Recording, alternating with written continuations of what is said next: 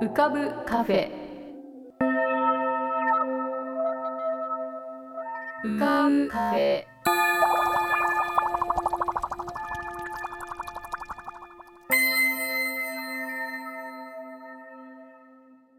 2021年4月30日。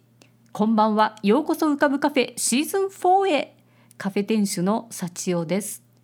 浮かぶカフェでは月みたいにぽっかり面影みたいにぼんやり飛行船みたいにゆったりアイデアみたいにパーッといろんなものが浮かぶことになっております。少し浮かぶこともかなり浮かぶこともございます。地上では不自由なあなたもここでは自由です。重いもの硬いものは入り口で脱ぎ捨てて軽くなってお過ごしください。シーズン4も浮かび上手なお客様の素敵な声をお届けします。ではごゆっくりお過ごしください。店主とお客様の浮かぶカウンター山田運様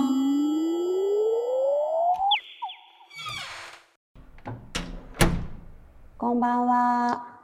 あ、いらっしゃいませ。えっ、と、ここ空いてる？あ、どうぞ。あ。こっちでもあっちでも好きなところに。えーどこにしようかな。じゃあ、今日はここカウンターで。今日はと言いながらいつもカウンターですね。そうですね。うん。あ 何しようかな。じゃあ、えっ、と、じゃあ今日は、うん、かき氷を食べようかな。あ、かき氷かき氷ですか。うん。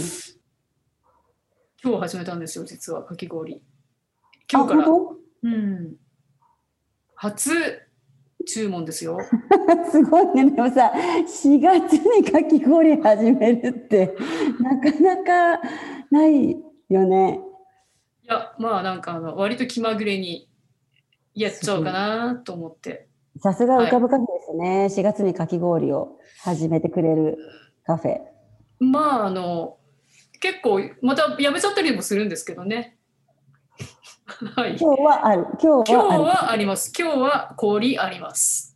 じゃあ、氷って書いてあるから、私はこれのですね、うーんと、えっ、と、抹茶小豆白玉でお願いします。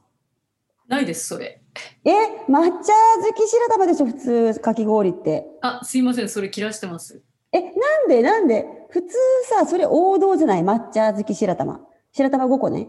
いや、王道とかそういうのは、この店では通用しないのですよ。え、じゃあ何味だったらあるの？うーん、あなたの原風景の味。ええ抹茶小豆白玉ですけど。いや、そう言われても、もうちょっとあの、こう、多分なんか違うんじゃないかなと思うんですよ。ええでもすごい100歩譲っていちごミルク白玉かな。いや、なんか違うんじゃないかと思うんだよな。え白玉は絶対入りますよね。いや、白玉は別に入らなくても。え、かき氷に白玉がないと歯が染みた時にこう緩和するものがないじゃないですか。あそうですか。うん、それえ歯染みないんですか？いや、染みないですね。あの店主ははい。あのなんなんですか？その店主にとってのその原風景のあのそのなんですか？ラインナップというかかき氷味っていうのはどんな味があるのかしら？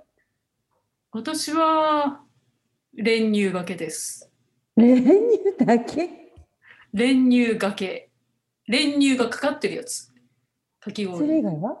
それ以外は、あの、透明な蜜とかかかってるやつ。こうかき氷に色はないんですか？いや色はあってもいいけど、なんか白いままにしておきたいなぁなんて。え、私初めてあのそんなかき氷見たことないですね。あれ、そうですか？あら、そう。ないないないないない。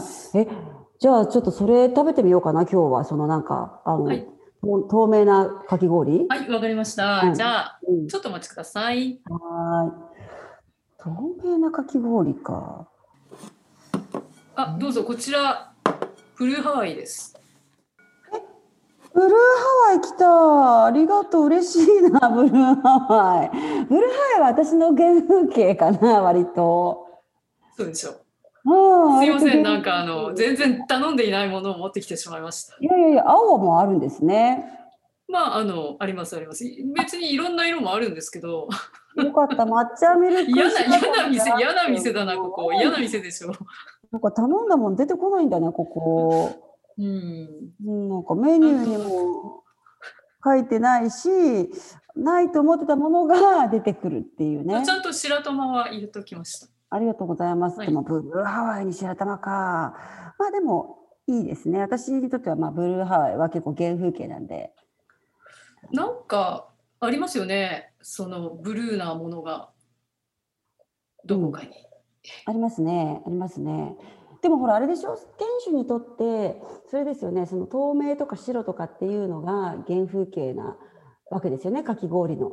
で私にとってのかき氷の原風景っていうのは、まあ、色がついてるんですよ緑とか、まあ、この青も OK ですね。うんなんか原風景かなり私たち違くないですかね？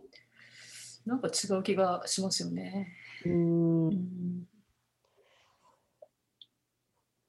なんなんですかね？その違いはね。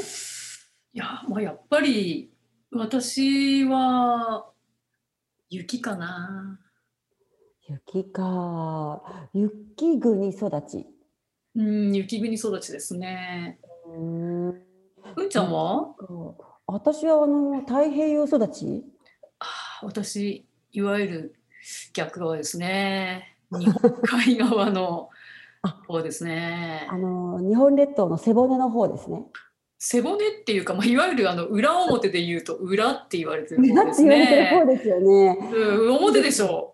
そうそうそうそうそうそうもう間違いなく表だよね。ですね。うん。あなたは太陽、私は月みたいな。そんなに違うかな。でもこの間私ね日本海側の人たちと一緒にズームの会議してた時にうん。あちらの方が日が暮れるのは遅いの。おお。でねこちら側はねそのどんどんどんどん後ろの窓が暗くなってくるのよ。うん。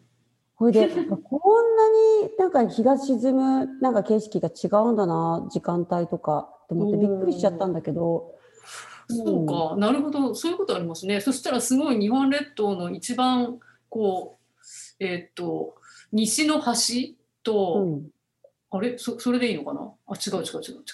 あれ？そう？西じゃないね。西じゃないか。えーっと、逆だ。ああれ？あ、でもそれでも違うんじゃない？西と東でも違わない？そういうことか。でも北と南でも違う。色が違うと違うそういうことだ。そうそうそう。緯度がこう違うから、うんそれで違うんだよね、きっと。そのそうか。すごいね入りとかがそれ。それはすごい。うんそうか。うんそうそう。雪ね、私、雪を初めて見たのは、多分5歳ぐらいの時にいなんかまでは多分ね雪が降ってるとこにも住んでた気がするんだけど、あんまり記憶にないんだよね雪が降ってきたっていうこととか積もってるっていうこととかに。へえ。なん、か降ったら一応次の日は雪だるまが作れるけどその次の日はもうないよみたいな。まあ私の思い出はこう朝起きると外に出られないっていうような思い出ですね。おー ほら雪が降るとさ音がすごいなくなるでしょ？あなくなりますね。シーンって。そうそう。すんごく静かになります。あれってさ例えばさこうわーとか騒いでても音うん吸収されちゃうの、そう。そうだから外でわーって叫んでももうシューってもう音が全部吸い取られちゃうから、すごいことだね。そう無音室の中にいるみたいな無教室っていうのかな。なんかそういうような状況にななるから、だからなんか雪にこう雪が降るというよりう雪に完全に包み込まれているような状態に冬になるとなるって感じですね。匂いとかするの？雪の匂いね。しますね。え？うん。何の匂い？うーん何の匂いっていうか。しすか？まずうんまずなんか雪が降るとあの空気の味が変わる。かな。美味しくなるの？うん、美味しくなるっていうか、なんか温度も違ってくるから、なんか吸い吸った時とか吐く時の、吐くとこう息が白くなったりするじゃん。で、それが、あのやっぱりこう、すんごい寒い雪が積もった時とかだと、こう、そう、呼吸、中に入ってくるのも出ていくのもなんか、いつもと違う空気になる気がする。すごい。そそれは、それはすごい。私なんかはさ、こう海の近くだから、台風が来るときは空気の匂いが変わるのよ。おお街全体が魚屋みたいな匂いになるの。本当に。うちって漁港だったかなぐらいの、もう潮のの香りがうわーっとして。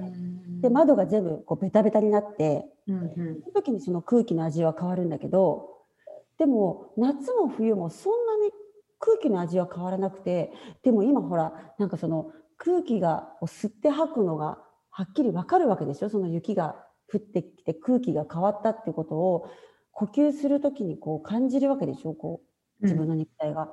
うん。それはね、本当にあの海に入って水が鼻から入ってきてゲホゲホみたいなそういう時以外はあんまり感じたことがない。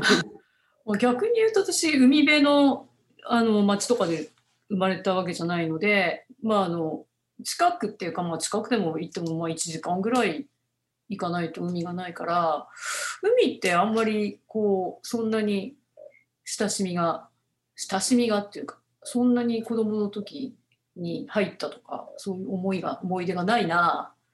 本当、うん、いやいや海はさほらあのプカプカ浮いてると流されるでしょ？あー。怖くない、それがこ海が怖いって思う前にもう入ってたんだよね海に、うん、だからプールは怖いと思ったことあるけど海が怖いと思ったことがないんだよね。うんで多分子供だからあの先に何かあるとないもう考えないんだよね。そうそう。果てしないあの常に果てしない未来じゃない？子供って。うん。さ。それと地続きだからなんか海ってす、うん。なんか、うん、感覚的に、うん。うん、だから全然怖いって思う前に泳ぎを覚えたりうん。流されたり溺れかけたりするの。それそれってなんか今やってることと関係あるの？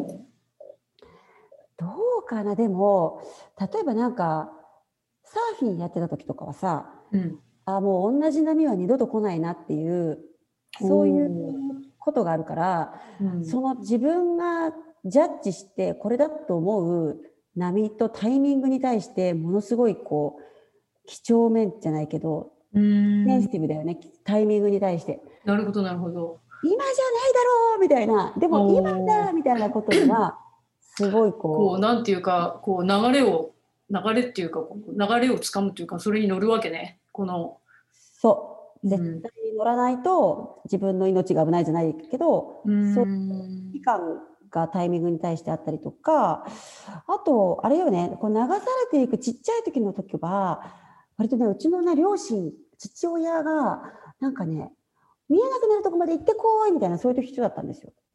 すごいですね。そうもうね もううんお父さんのことなんか見えなくなるところまで泳いでこいみたいななんかそういうタイプの人ですごいですね。それで気づいたら本当に流されてるみたいなうわ危ないだろうそれ。でもね、う、んでもなんか雪っていうのもあのその本当に雪あ雪命の危険もあるので雪にがバーンっていっぱいこうその屋根から落ちてきたりしたらその本当窒息したりしちゃうから下にいたら。本当にそういう事故って結構あったりするんでだからあのやっぱり自然の力じゃないけどあのまあでも逆にそのその流れとかそのこ時流をつかむみたいなのとはのとは違うね。積もっていくものだから雪って。うんうんうん積もってってじわじわ溶けていったりするものだから、うんもちろんこう掘ったりとか 積もってその違う形を作ったりとかその避けたりのけたりとかはできるんだけどだからなんかそのそのじタイムスパンが長いね多分。あのそのこの一、瞬の流れをとか、そういう感じじゃなくてなんかこうじーっと2ヶ月待とうみたいな。ん。かそういう感じのメンタリティにやっぱりならざるを得ない部分があるんじゃないですかね。だからその間はもう冬っていうのはもう雪が雪にこうこう包まれちゃってるから、うん、だからまあだから冬眠っていうするじゃない？なんか動物が。うん。だからああいう感じでこうじっとこう春を待つああ、その待つっていうのは、な。うん私はきっと大人になるまで知らなかった言葉かもね。おうん、なんかだって。と話は盛り上がってまいりましたが今日はこの辺で後編は来週に続く。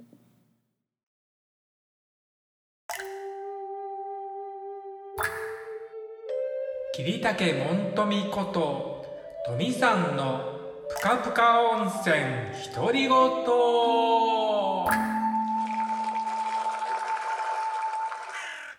えー、皆さんお元気でお過ごしでしょうか？本日もぷかぷか温泉にご入湯いただきまして誠に大きにありがとう。ございます。大阪はですね、え2日続きの雨であります。はい。えー大阪公演もですね、えーまあ無事に終わったんですけど、まああの緊急事態宣言で、えー一日早い、えー千秋楽を迎えることになってしまいました。はい。あのまあこんな時にもかかわらずたくさんのお客様にご来場いただきましてこの場をお借りいたしまして誠におきにありがとうございました。はい。えー、ねうん。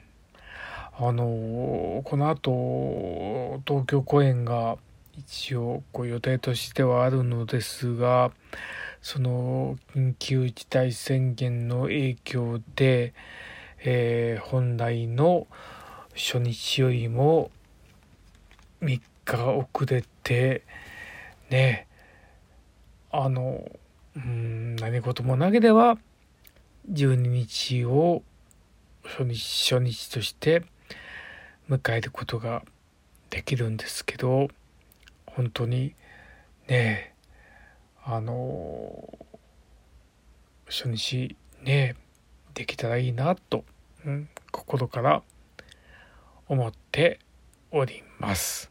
はい。でまああのねここ何日間か久しぶりの休みをですね満喫しとるんですけどあのね何をしてるかって。ねまあ稽古以外何をしてるかっていうとですね。あの本当にね整理ばっかりしてますね。うん。あの今ねちょっと本の整理に取り掛かってるんですけどあのまあ取り出して出すと荷物っていうのは膨らむんですよね。本当に。あのーこんなにこう奥に詰め込んでたのかっていうね。で忘れてたようなね本とかもたくさん出てきて。でこれをまたねあのそのまま元元通りに詰め込んでしまったら元の木阿弥なのでねえこれ本当に読むのかなとかねえ。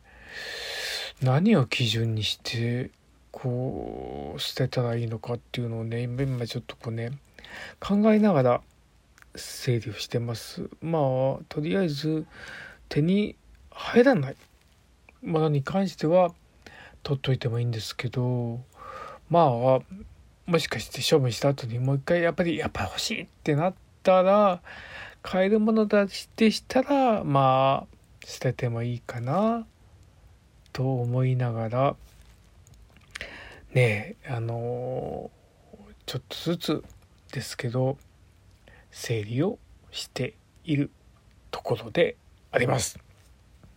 でねあのネマのね枕そば柄なんですけどねあのまあじかみさんの実家からもらったそば柄なんですけどちょっとね枕が高くて首が痛くなっちゃったりとかしてたのであのどうしたらいいかなとか思ったらまあそばを抜けばいいんだと思って、まあ、単純なことですよね。でそばをね抜こうと思ったんですけどじゃあ抜いたそばはどうすればいいのかっていうことになってそばあそばじゃないそば柄ですよあのそば柄をどうしたらいいのかなと思ってであのー、捨てるのがもったいないからちっちゃなねあの枕をねあの作りました。あのね恵比寿ビールのノベルティグッズでかつてあった手ぬぐいがあったんですけど、まあ、それを利用してちっちゃなねあの本当に枕を作っまああのパソコンをする時に肘が痛い時とかちょっとねあの仮眠したい時にやるようなあの枕を作りましたのでまあちょっと写真もアップしようかなと思うのでできたら見たってください。あの男の手仕事なんで相変わらず荒いです。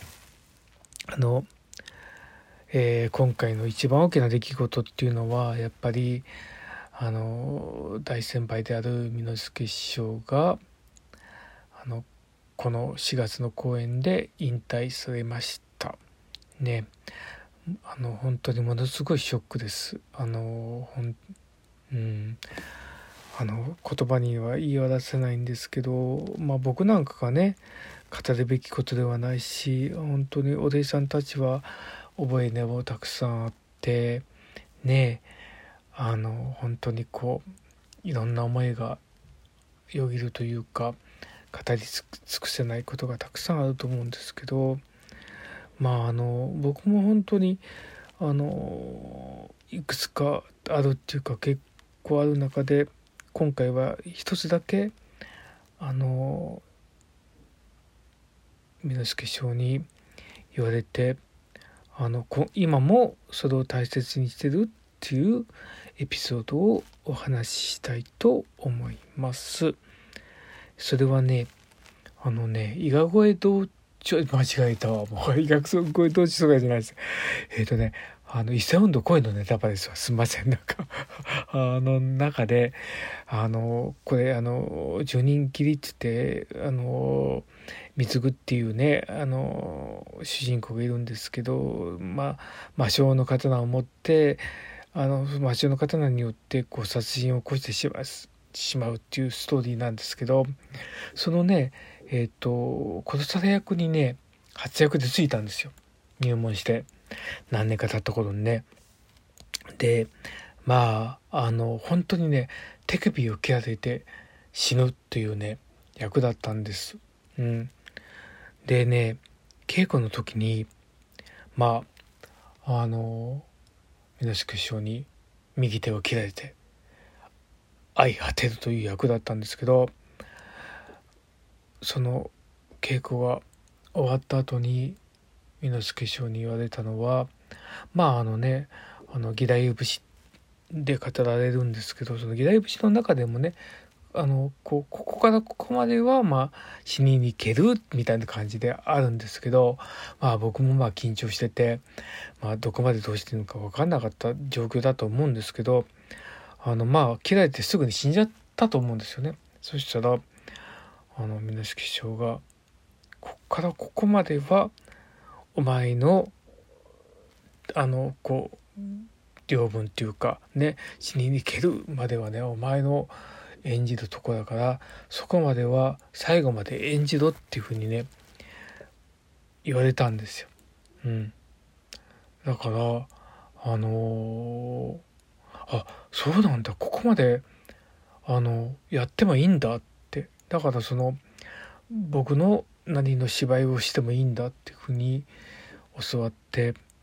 ですからあのー、それからはあのいうか本台本ですけど読んであのセリフだけじゃなくてあのと書きというかあの文章の中でここまではあの自分が演じる部分なんだんだなっていうのを意識するようになりました。本当にありがたい助言をいただきました。うん。本当にあの今でもそれをあの大切にっていうか、うん、あの思って、えー、おります。はい。あのこのようなちょっとねあのエピソードなんですけど今後もね大切にしていきたいと思います。じゃあ今日はこの辺で終わりたいと思います。じゃあまた次回に。トミさん作の素敵な枕は浮かぶカフェホームページの掲示板に掲示してありますのでどうぞご覧になってください。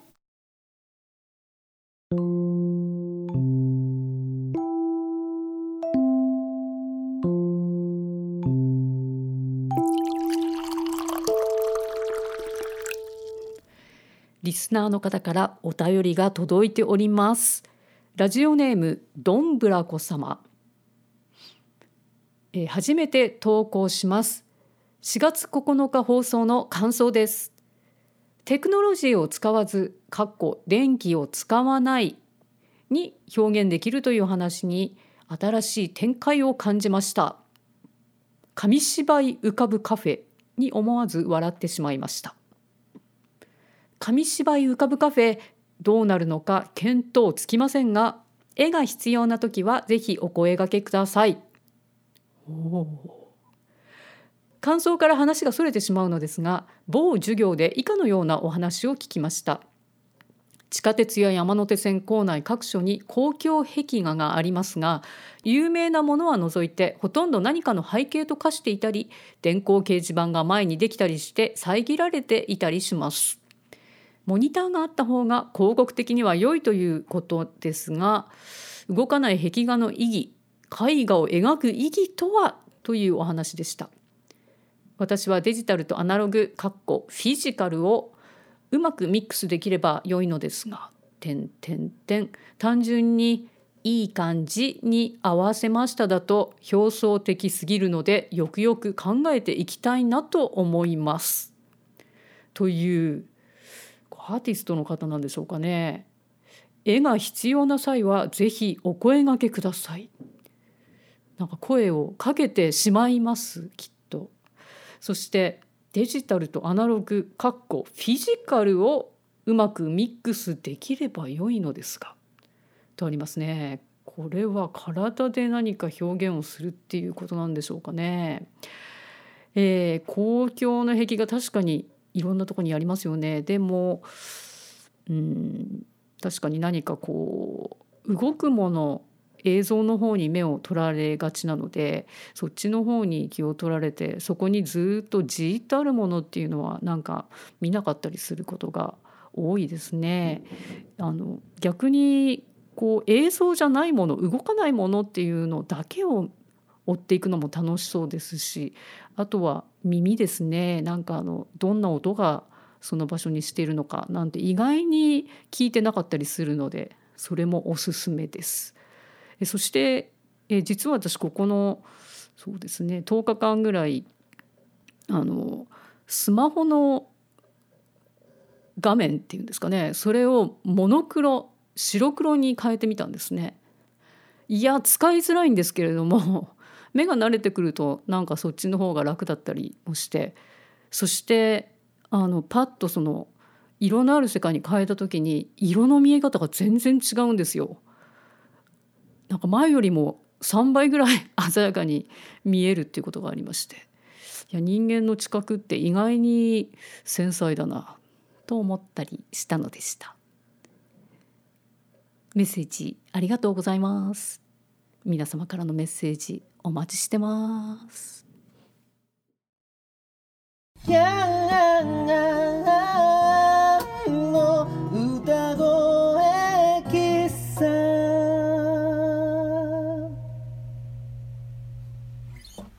皆様おはようございます。こんにちは。こんばんはでございます。長谷川徹でございます。ヤンでございます、えー、前回はですねシーズン3のフィナーレということであのー、全ての皆様に全ての常連さんに同じお題で喋るという特別企画をやらせていただきました。ありがとうございました。いかがだったでしょうか？ね。で、えー、今日からシーズン4というんですかね、えー、引き続きよろしくお願いしたいと思います。えっ、ー、と今日はですね以前も言いましたけども僕の歌声喫茶にたくさんお題をくれるえっ、ー、と兄弟のお姉さんの方ころみちゃんのですねあのすいません前以前あれですね小学生兄弟って言ってたんですけどおころみちゃんこの4月で、えー、中学1年生になったということで失礼いたしました。そのころみちゃんですねカエルくんところみちゃんのご兄弟のころみちゃんがたくさんお手紙をくださってそのお答えをするコロミちゃんスペシャルということで、えー、やらせていただきたいと思います。よろしくお願いいたします。コロミちゃんのこのね、えー、お手紙はマスターに頼んでぜひあのホームページにね載せさせていただきたいなと思っておりますよ。でですねたくさんあるのでこう抜粋してここでは、えー、お答えさせていただきたいと思います。はい。ぜひねあのホームページに上がって読んでくださいね。あの今までの感想とかも書いてくださってて例えば以前あのリクエストの中で冷たい曲っていうのをリクエストしてくれて冷たいイメージの。でそれは実はあのやんなくてもいいよみたいなことを書いてあったんですよ。でも僕あえてやったんですね。そしたらその実はその冷たい曲をあの中で一番やってほしかったんです。それでもしかしたらやんなくてもいいって言ったらもっとやってくれるかもと目論んでっていうふうに書いてあってですね。もう小悪魔ちゃんなんですよね。でそれにこうまんまとハマってしまう私ということでね非常にあのー、もう構成がしっかりしてますよね。やられちゃってる私ということでねありがとうございます。さてでいろいろ質問もくださってますよ、えー、まずヤンさんは曲を作る時に歌詞から作りますか作曲からしますかということですね。これちょっとズバッとお答えしたいと思いますけどね。と言ってもですね全然ズバッとしてないですね。僕はほぼ同時ですね。えっと細かく順番を言うとまず言葉を作ります。まあ1つとか2つとかですね。まあ、歌詞になる言葉を作ります。まあそれはお題からもらったりとかその作りたいと思うテーマから、まあ、歌詞にしたい言葉を作ってそれをイメージしながらギターを持ってメロディーを作りたり伴奏を弾いてみたりします。でイメージに合うメロディーとか伴奏の流れを作ったらそれをイメージしながらその言葉をザーッと紡いでいきます。でこの時にそのほぼ同時にちょっと遅れて出てくるくらいにメロディーがもうほぼなんとなくついてます。あのその最初にギターで弾いた音楽のイメージをもとに言葉を紡いでいくのである程度音楽の流れをイメージしながら言葉を書いていきます。で言葉ははっきりしてるんだけどメロディーはまだちゃんとしてない状態のまま流れをなんとなくイメージしながら言葉をバーッと書いていってそうしたら書けたらあしっかりメロディーを決めていきます。はい、だから何て言うんですか言葉はまほぼ10割出てる中で音楽は5割程度のものをまず完成させてからそこにしっかりえー、輪郭をはっきりメロディーの輪郭をはっきりさせるみたいな感じですかね。でその音楽の流れ上で言葉を入れ替えたり付け足したり減らしたりするっていう作業をして一応完成させるという感じですかね。なのでほぼ同時やや言葉が早いみたいな感じです。はい。分かったかな？これちょっと非常にややこしくて申し訳ないんですけどもありがとうございます。でですね、えー、次の質問。ヤンさんの好きな曲ってありますか？ということですね。コロミちゃんはですねつゆさんっていうバンドとイブくんっていう人とクジラさんっていう人とずっと真夜中でいいのにっていうバンドさんの曲が好きらしいですね。あのすごい若い子たちだと思います。はい。ずっと真夜中でいいのには知ってます僕も。ちょっとねあのこれを機にちょっと勉強させていただきたいなと思っております。すいません。で僕はですねいろんな好きな歌バンド歌手の方いますけど歌を作るという意味ではスピッツさんが好きです。スピッツっていうバンドですね。もう随分やってます。すごい。長く。僕が子供の頃からやってるバンド。でも最近もドラマとか主題歌されてますよね、えーでも本当にその草野正宗さんっていう作ってるボーカルの方の作る歌のような歌を作りたいとずっと思ってました。し今も思ってます。すごくイメージしてます。おすすめの曲めっちゃいっぱいあるんですけどね。今一番ハマってるのはなぜか一番ハマってるのは「コメット」っていう歌です。2016年ぐらいにドラマの主題歌になったっぽいんですけど全然知らなかったんですけどあのーすごくですね歌詞が素晴らしいんですよね。歌詞とそれについてるメロディーが素晴らしいですね。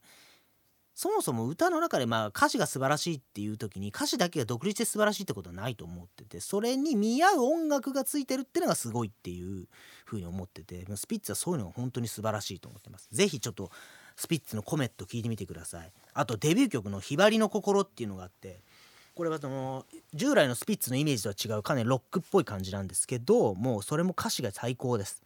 なんか本当にデビュー曲かよっていうぐらいの感じ。ぜひ聴いてみてください。でですねリクエストもいただいててですねえーこれはきちんと読ませていただきたいと思います。よいきます。こんにちは。コロミです。今日はお題を持ってきました。本です。今日本を読んでいて思いました。本って自分が読んでるのに全く違う人の立場になってその人と同じ感情にしてくれるんです。その物語が一つ一つあって不思議な気持ちになりますよね。そういう楽しい曲にしてください。でも物語が終わっちゃうと少し寂しいですよね。物語が終わると新しい感じ方が芽生える気がしますというふうにいただきましてこの本っていう題材で歌を作らせていただきました。それではあ聞いてみてください。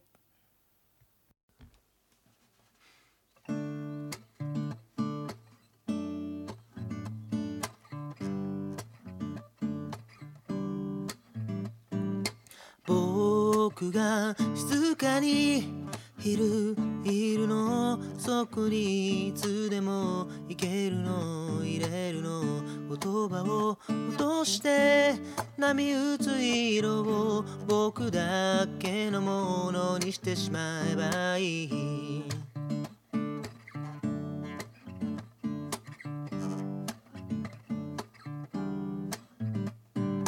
冒険の朝きらめくでいい時には恐ろしい痛みの目の前触れた気がする世界の広さ答え出さずに閉じてもいいしいろんなまた明日僕が一つじゃなくてもいいよ捕まえられない胸物語なら美しい。二つの中で生きている君は僕。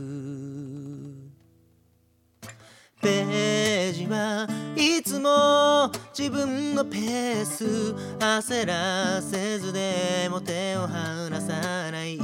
お話の向こうにはさっきまでと違う気のする空。ありがとうございました。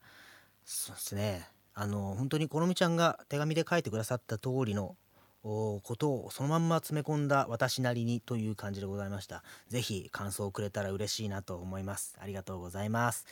えーっとですねそれからもうこのみちゃん本当にたくさん書いてくれてて例えばもう言葉だけじゃなくて僕のキャラクターっていうのも書いてくれたんですよ。めっちゃ可愛くてですね。これもぜひ見てほしいんですけど本当に可愛いのでぜひこのみちゃんは僕の写真を検索したりするのはやめていただきたいと思っております。すいませんね。本当にありがとうございます。嬉しいです。それからですねあの以前あのこちらでもご紹介したあの春日部のイベントで作った「おかえり春日部温度」というのをこのみちゃんがとっても気に入ってくれてて本当に嬉しいんですけどもこちら先日ですねちょっと実はレコーディングしまししてあの何らかの形で皆様に完成版としてお聞かせできると思いますんでそちらもこのみちゃん含め皆様ぜひ、えー楽しみに待っていてください。よろしくお願いいたします。はいすいません。ちょっとはちょっと長くなったかもしれないですね。